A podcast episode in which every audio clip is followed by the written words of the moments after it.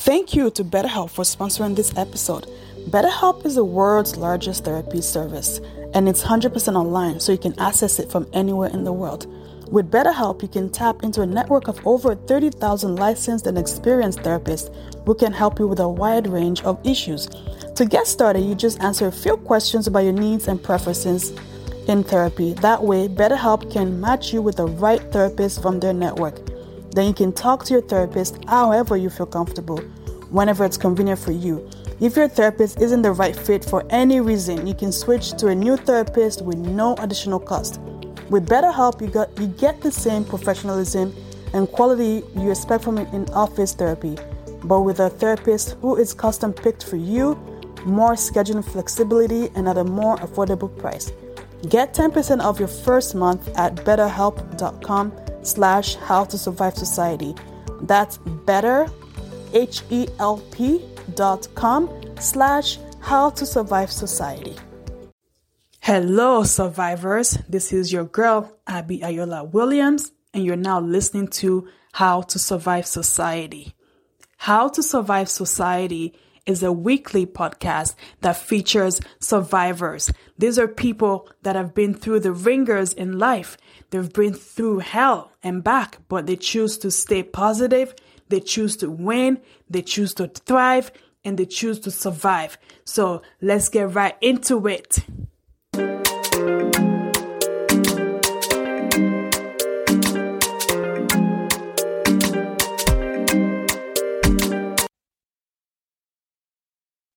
Hello, survivors. This is your girl, Abby Ayola Williams. And I just want to say thank you for tuning in to another episode of How to Survive Society. Today we have a very special guest. Her name is Harriet Barnsley. So she's going to talk to us about how she survives society, like literally. So let's get started. Harriet, please introduce yourself. So, hi, I'm Harriet Barnsley. I'm 29 years old and I live in Birmingham in England, the UK. Perfect. So, you said that, well, not you said, it happened to you, that you were in an accident where an RTC hit you when you were 21 years old. And that also killed your best friend. So, can you the story? That? Yeah. Yeah, yeah, yeah, yeah. So, it was May 31st, 2014, I was 21 years old and I had completed my degree in philosophy the day before. Came back home to Birmingham, met my oldest friend Rebecca.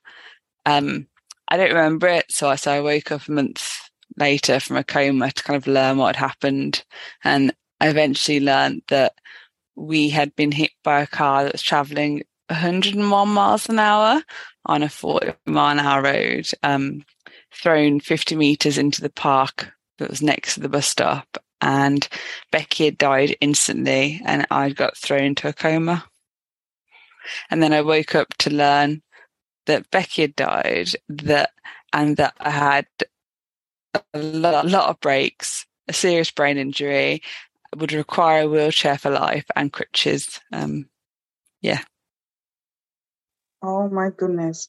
So when you woke up from the coma, mm-hmm. like was any family members um were they aware of what you went through? Were you living with family at that time or like I was living Go ahead.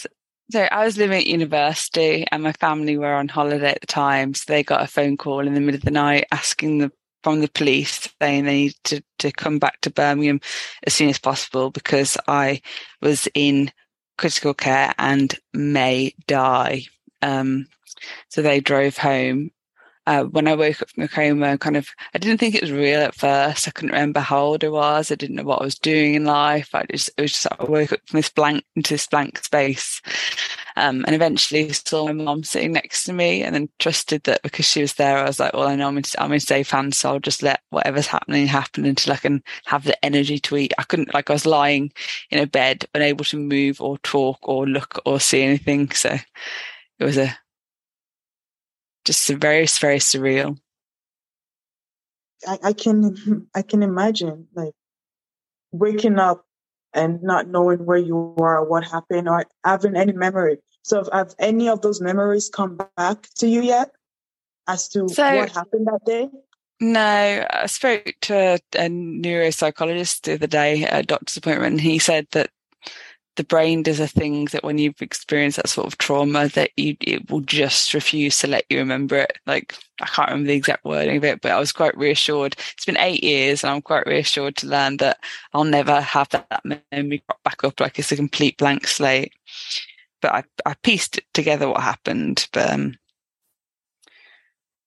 yeah mm. wow so when you had to relearn everything which is like talking, walking, mm-hmm. just thinking. Like, how was that process for you? It was very, very slow. It took months for me to be able to do anything. It took months to be able to bend my fingers, let alone sit up, let alone stand up, let alone walk. Um, but the brain injury, so I suffered from a traumatic brain injury it was called a subarachnoid hemorrhage, brain bleed, because my brain shook about in my skull as I got thrown into the park, which caused lots of bleed, caused lots of bleeding and bruising.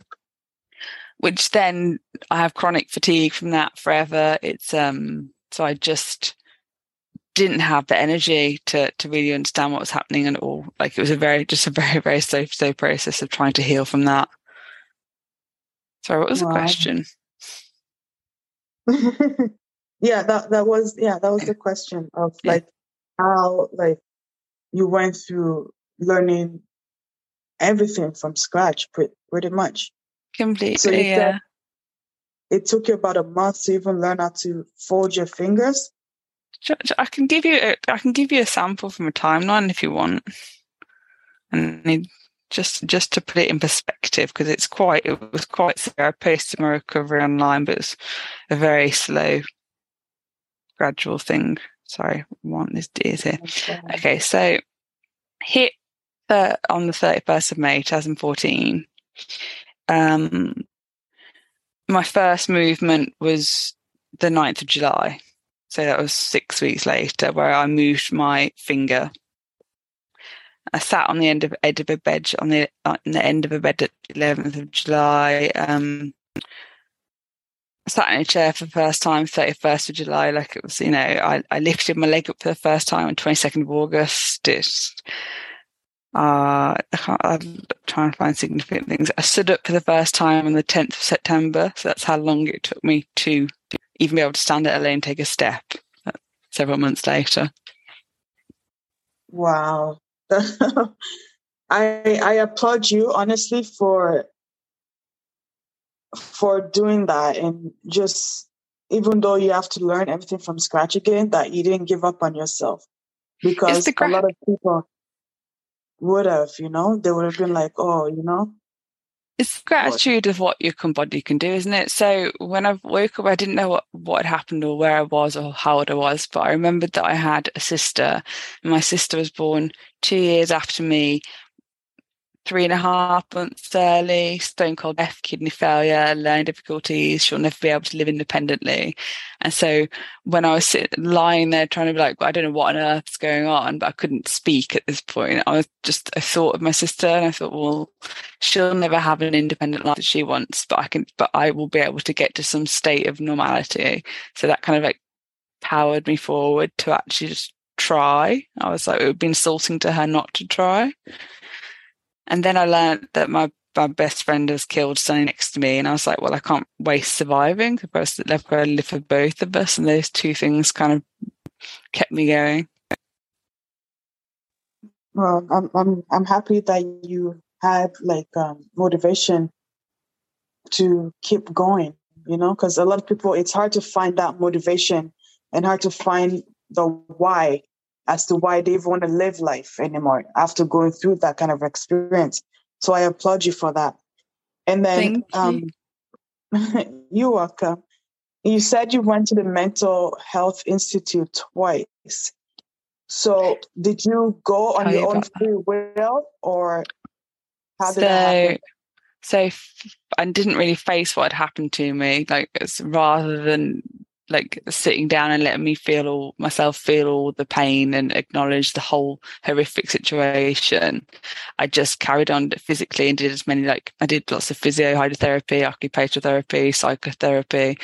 I did whatever i could to get stronger. And then after five years i kind of got to the stage where I was like, well, this my body's kind of all you know as good as it will ever really be again because I was really active before, so exercise has always been really important. And then at that point, I started to suffer from mental health issues and developed psychosis in response to the brain injury and thought I was dead and thought morality wasn't real, thought I was living in hell, thought I also had to get hit by a car and get killed again.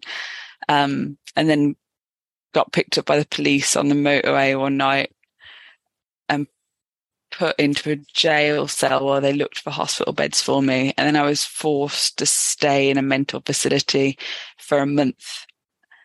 And then a year later, it happened again, but from too much excitement rather than too much sadness. And then I then learned after all this time that I developed an organic bipolar disorder from it.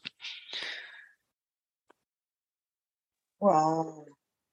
So, so are you, um, when they said that you had bipolar, um, did they put you on medicine? What yes, kind of originally I'd, I'd been put on i'd been struggling mentally a little bit for for a while like that so in 2017 they put me on antidepressants. And it turns out if you have bipolar you can't be put on antidepressants because it can make your symptoms a lot lot worse which we didn't know at the time because I hadn't they hadn't worked it out. But when they, we did eventually realize that i was had psychosis or in psychosis and and had like a mood disorder they put me on an antipsychotic called quetiapine that basically is the reason why i'm still alive. Like I, just it keeps me sane it, it lets me sleep it just stops my brain from being it's the chemical imbalance that it, it like we it like manages everything. And I, i'm just so so grateful that it exists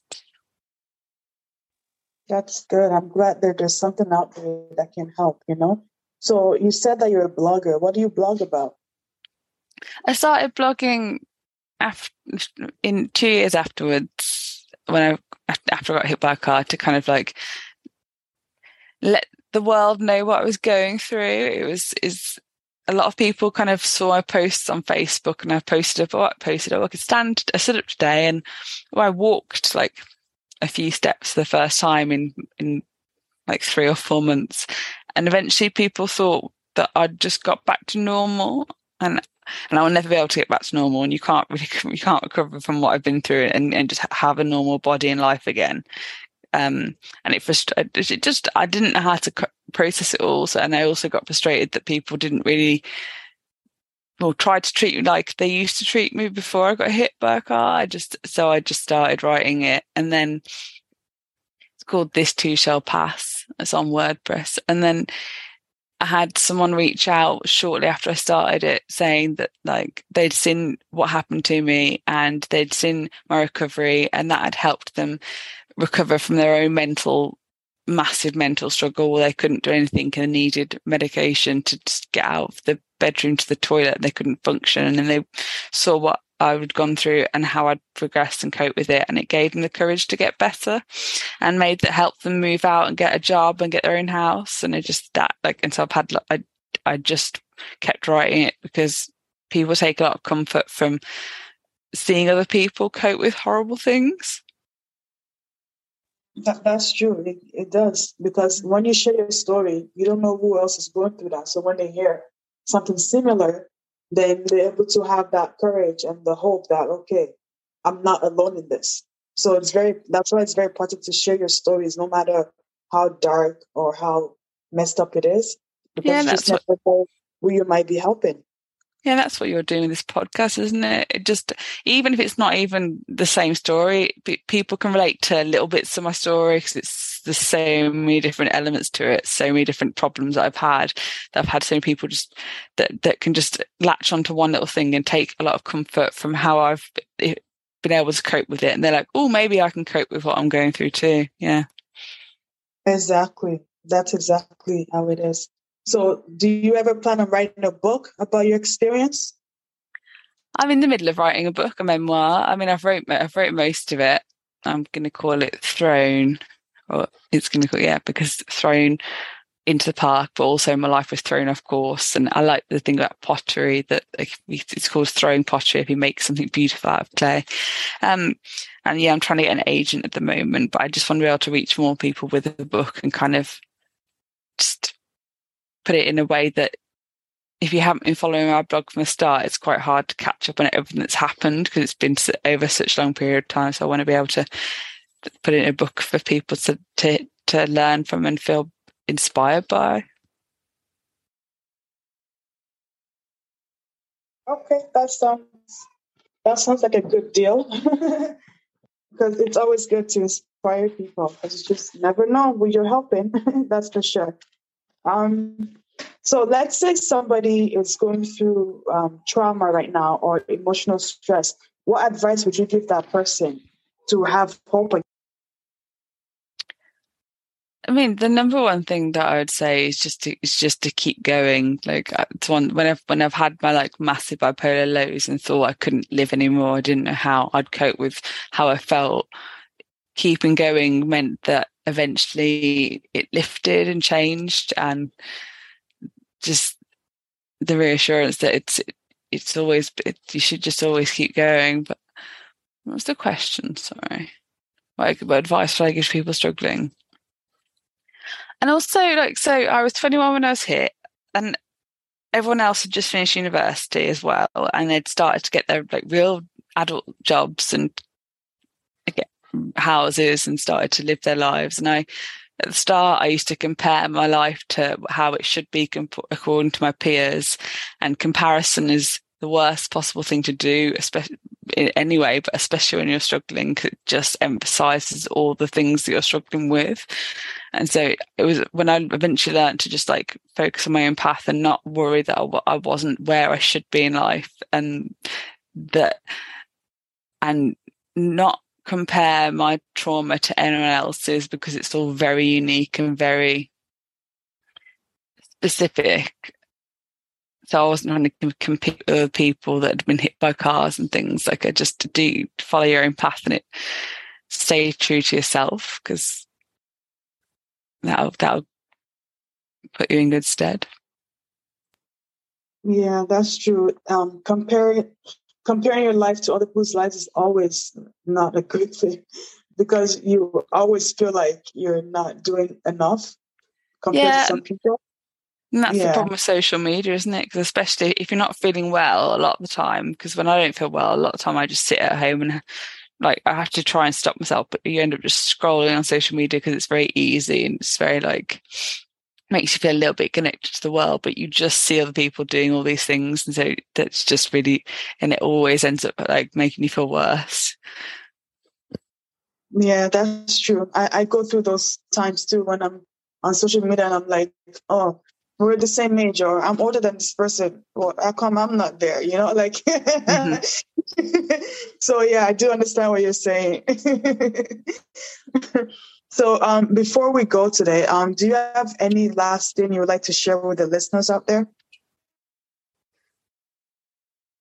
I like the one one piece of advice that, I've, that that I found that really comforting, especially when when you're struggling with lots of things or whatever it is that's happened to you, is the saying: "If you can't take it anymore, give." And just just helping other people, just taking a little bit a little bit of time out of your day to get out of your own head and just be there for other people because it make it make can make you feel so much better and also help that person and make you remember that there are more that you you can do other things rather than just struggle and just and that everyone is going through their own worst problems and and we we should just support each other. I think there should be more support in the world rather than there's so much isolation and disconnection and it just we should change that i i totally agree with you on that so when if someone wants to read your blog how can they reach you to read your blog where can they um, go to uh, Twitter, my name's Harriet Barnsley on Twitter. Uh, on my blog's called This Too Shall Pass 464 WordPress, but you can type Harriet Barnsley into Google and find all of the links to all of my things. Thank you. So, is there anything else you'd like to share today before we go? Um, no, yeah, I was just curious as to as to like where you are at with this podcast. What have you got a plan? Like, how's it going? Yeah, it's it's going good so far. You know, like I said, it was um it was started in May, and um yeah, so far so good. No complaints. It's um it's getting downloads. People are listening. It's changing people's lives. I get emails of people saying, "Oh, you know, I can I kind of relate to so and so story, blah blah blah." You know, like stuff like that. So it's it's been amazing. Definitely. That's be- yeah, that's beautiful. Yeah. Thank you for what you're doing. oh no, thank you for people like you that, you know, that are willing to share their stories because without you guys, there'll be no podcast. so I really appreciate it. so thank you so much, Harriet, for coming on. Um, yeah, and I'm gonna stop recording now. One second. Big, big thank you to our guest for um, for today. And if you would like to learn more about today's topic, please go on howtosurvivesociety.com. There you can get um, some life skills courses and some merchandise and um, contact me if you would like to be a guest on the show. So thank you so much for tuning in and have yourself a lovely day.